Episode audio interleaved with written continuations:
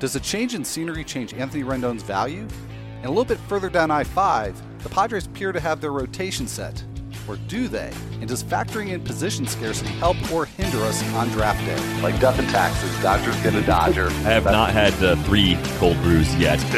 Got ahead of me on uh, my, my caffeine question, so glad glad to know that there's been, uh, been some caffeination in your life. I'm just glad I am not at the dentist. Fantasy in 15 on the Athletic Podcast Network.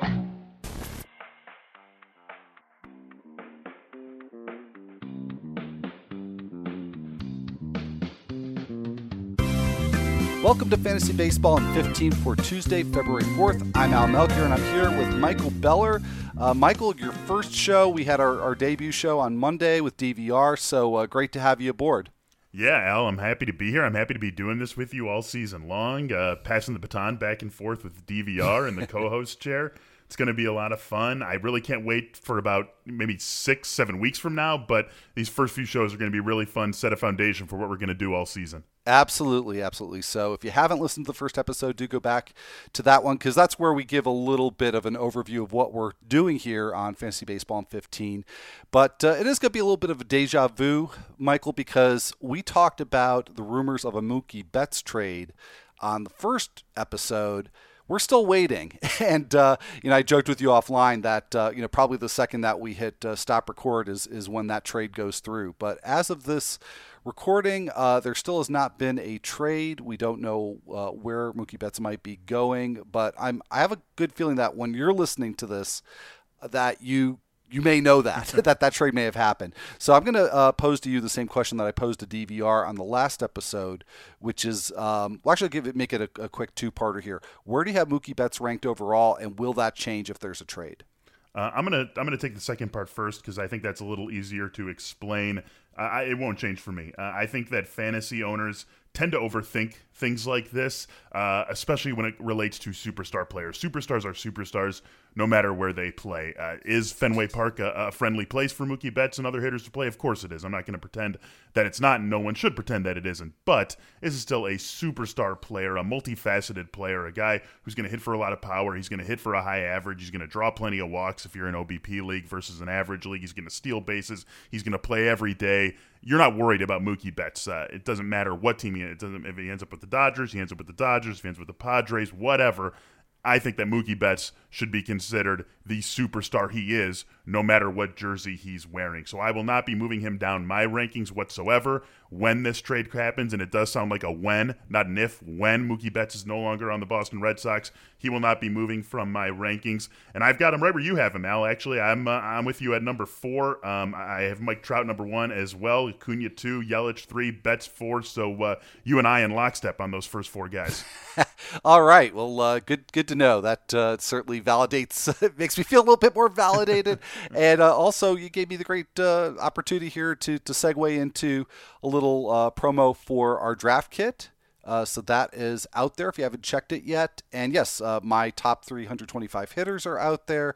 Uh, DVR's got hitter and pitcher rankings. We got Eno Sarris's uh, pitcher rankings. And let's just segue right into uh, a piece that you've contributed to this initial wave in the draft kit, Michael.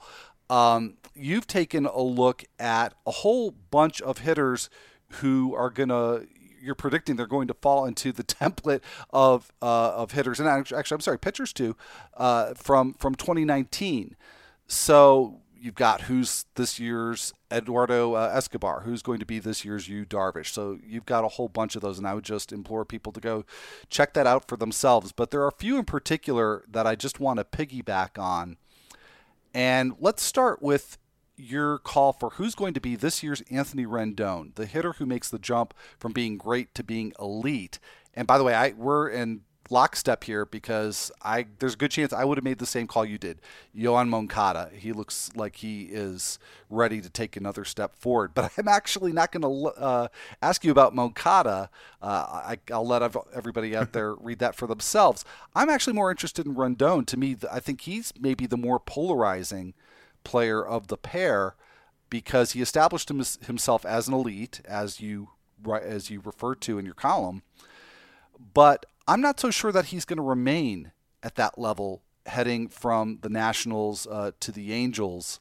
Uh, now I've got my own thinking on that, but uh, since it's your column, I'm curious as to what your thoughts are about Rendon's value moving from 2019 to 2020.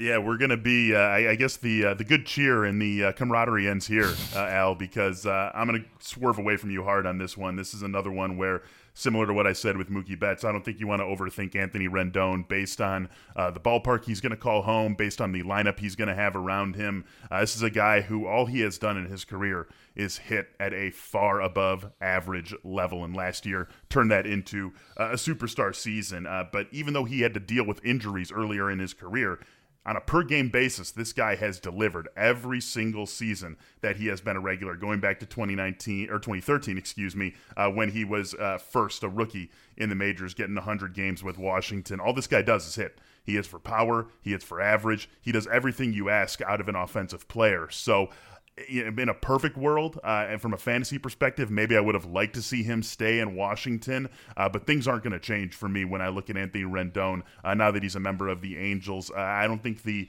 uh, the hit that he takes in the lineup department is too severe. It's a little bit of a uh, of a ding and something where you could maybe push down some of your projections on his counting stats. Maybe he's not going to get as many RBI opportunities in the Angels lineup. Maybe he's not going to have as many run scoring opportunities. Washington's lineup was you know pretty deep last year. No matter where he was hitting, he was going to have guys on base in front of him. He was going to have guys who could do damage behind him. He was really in a great spot. And maybe that isn't exactly equal uh, as a member of the Angels. But you look at what Anthony Rendon's done over his entire career it, has been steady, it's been consistent, and he's only gotten better. And to me, that's the mark of a true superstar. So I still think Anthony Rendon for me is still a first round, maybe early second round pick, depending on how you value pitchers. If you're wanting to chase uh, one of the ace arms early, but if we're just talking hitters only, for me, still a pretty easy top 10, top 12 hitter, even though he makes the move to LA. All right. Well, if I'm in any uh, athletic leagues with you, I'm not going to be getting any Anthony Rendon because you have him ranked quite a bit higher than I do, and I do worry about the things that you mentioned, including the change in lineup. Although I agree that unto itself is not going to be a deal breaker.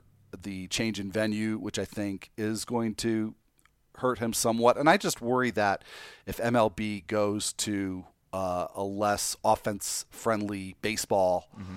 that maybe we we see those gains disproportionately uh, shrink back in uh, in 2020. But uh, yeah, I think that's you know that's one that we can certainly discuss. I think uh, throughout spring training. And you also wrote about this year's Shane Bieber, someone who goes from being an afterthought to all of a sudden out of nowhere becoming a top 10 starting pitcher. And I'm actually going to be writing about Bieber a little bit later on during uh, draft season here because I'm also pretty down on him as well. So I don't know if we're going to part ways on him. But the focus of, of your column is not really on Bieber, it's on Dinelson Lamet, who you think is going to be the 2020 version of Shane Bieber.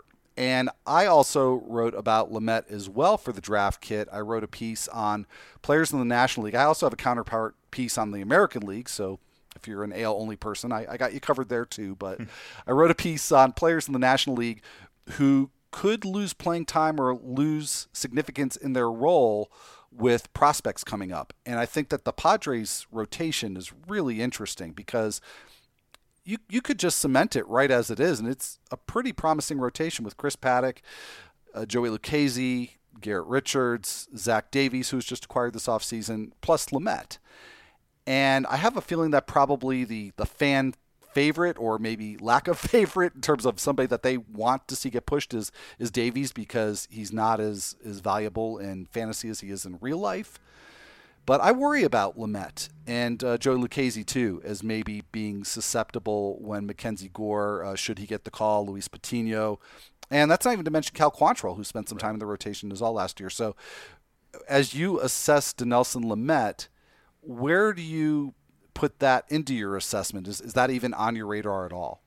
I think it has to be on your radar. Obviously, we can't sit here and pretend like we're going to project these things with 100% accuracy. And if I'm off on Lamet even whatsoever, and Mackenzie Gore's ready earlier, Patino's ready. I mean, we, we think maybe both these guys are going to be ready at some point this season. Uh, then then all of a sudden this this doesn't look so hot. So you do have to factor that in, right? I think Chris Paddack is probably the only guy that we can say 100% as you and I sit here recording this on February 3rd. People out there listening to this on February 4th Chris Paddack's the only guy in this rotation we can say 100% he's locked in. He's going to be a guy, if not the guy, for the Padres. Having said all that, I mean, look at what we've seen out of Lamet, uh, sandwiched around his Tommy John surgery that cost him the entire 2018 season and the first half of 2019. I mean, all this guy does is miss bats. He just racks up strikeout after strikeout after strikeout. Uh, he did it in uh, 2017, uh, 139 strikeouts, a 28.7% strikeout rate in 114 and one third innings. Then last year,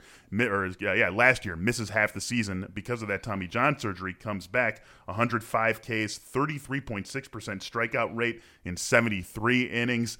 I just see a guy with a very bettable floor and ceiling in Dinelson Lamet. So I think that he's going to be safe from those ascending arms in the Padres system. I think he's going to distinguish himself as this team's number two starter behind Chris Paddack. Clearly, based on what I wrote, that he could be this year's Shane Bieber. I think he has the ceiling to be the number one starter from a fantasy perspective. I think he's going to be safe. I think uh, Davies and Lucchesi, to me, and Garrett Richards, of course, with his lengthy injury history, those guys are at a much greater risk of being uh, having their rotation spots taken away by one of the young up and comers in San Diego. I think by time May rolls around, even though we have to bake some sort of uncertainty into Lamet's projections at this point, that we're going to look at him as all right, this guy's basically just as safe as Paddack. If one of these guys loses a spot, it's going to be Davies, Richards, Lucchesi. Those guys to me at a much greater risk. I am all in on Dinelson Lamet this season.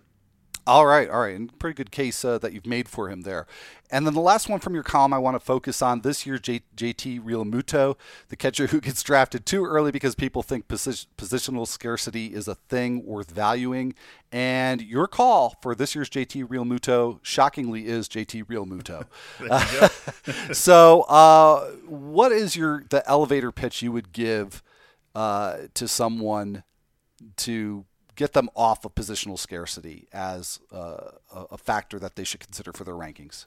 Yeah, I, I just don't think um, that it is worth valuing in the way that it's valued. I think it's worth valuing um, if we are talking out of the maybe not sure thing rounds, but out of the huge ceiling rounds, right? I mean, right now, JT Realmuto, and this is again early February, ADP still pretty soft. It's going to be moving around, but right now he is getting drafted in the same neighborhood as Kris Bryant, Manny Machado, Anthony Rizzo, Vlad Guerrero, uh, Paul Goldschmidt. All those guys, to me, clearly have much higher ceilings. He's getting drafted at a time where you are still building the foundation of your team, where you feel like if I miss, I'm screwed. Or maybe not totally screwed, but I have I'm now in a hole relative to the rest of my league because I've missed on one of my first really four, maybe five, but most likely one of my first four picks I have now missed on. And JT Realmuto is great. I mean, he is he is a consistent player. We know what we should expect from him. He's delivered uh, a couple of years in a row now, going back to his last year in Miami. Uh, he is one of the best real life catchers in the league, maybe the best real life catcher, putting offense and defense together, and all that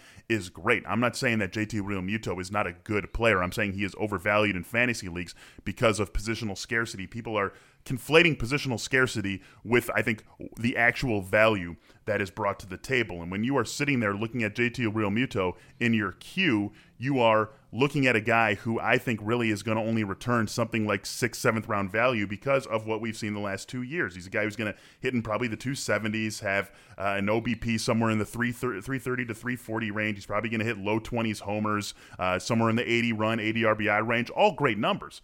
But still, I mean, like look at the numbers or the names I said: Kris Bryant, Anthony Rizzo, Paul Goldschmidt, Vlad Guerrero. If those guys give you those numbers, you would be disappointed. I, I think that goes without saying. And so for Realmuto, being a catcher, having him drive him up to a level where guys who would put up the numbers he's put up with consistency, the numbers we should expect from him, you would be disappointed in. I just don't think positional scarcity is worth that. I think it's worth something, but it's worth something where you bump him up over a guy who's going to put up similar numbers. Positional scarcity to me is a tiebreaker, not a maker. And with where Realmuto is being taken, it's making it's it's valuing positional scarcity as something that makes a player, not breaks a tie between two even players. All right. Well, Michael Beller, some food for thought. Uh, I've relied on positional scarcity for years. Uh, you've made some points there that are going to make me uh, go go back to the drawing board uh, a bit on that. Some good points there uh, on Realmuto. And just want to add that in, dis- in addition to everything that we've already discussed, that's in the draft kit. There's a great piece there from our, our friend and colleague Nando Di Fino, who will be 2020 surprise players. Check that out. Nando cultivated all this great information from uh, our beat writers at The Athletic. And there's some really, truly surprising names in there, some things that are have given me some food for thought. So I do implore you to check that out. And just to remind you, if you're not already a subscriber to The Athletic, you can get 40% off of a subscription at theathletic.com slash baseball in 15. And everything that we do is included with a subscription. So if you're enjoying this podcast on a platform that allows you to leave a rating and a review, we would greatly appreciate if you did take the time to do that. So for my colleague here, Michael Beller, I'm Al Melchior, and we will be back with you on Wednesday.